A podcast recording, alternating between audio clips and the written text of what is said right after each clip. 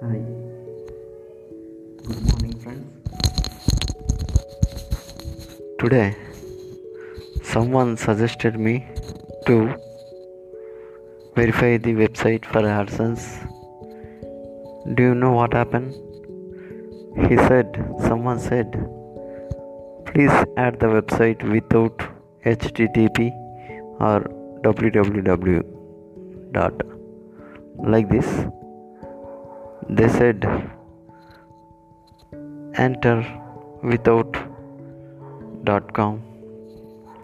I added that website right now.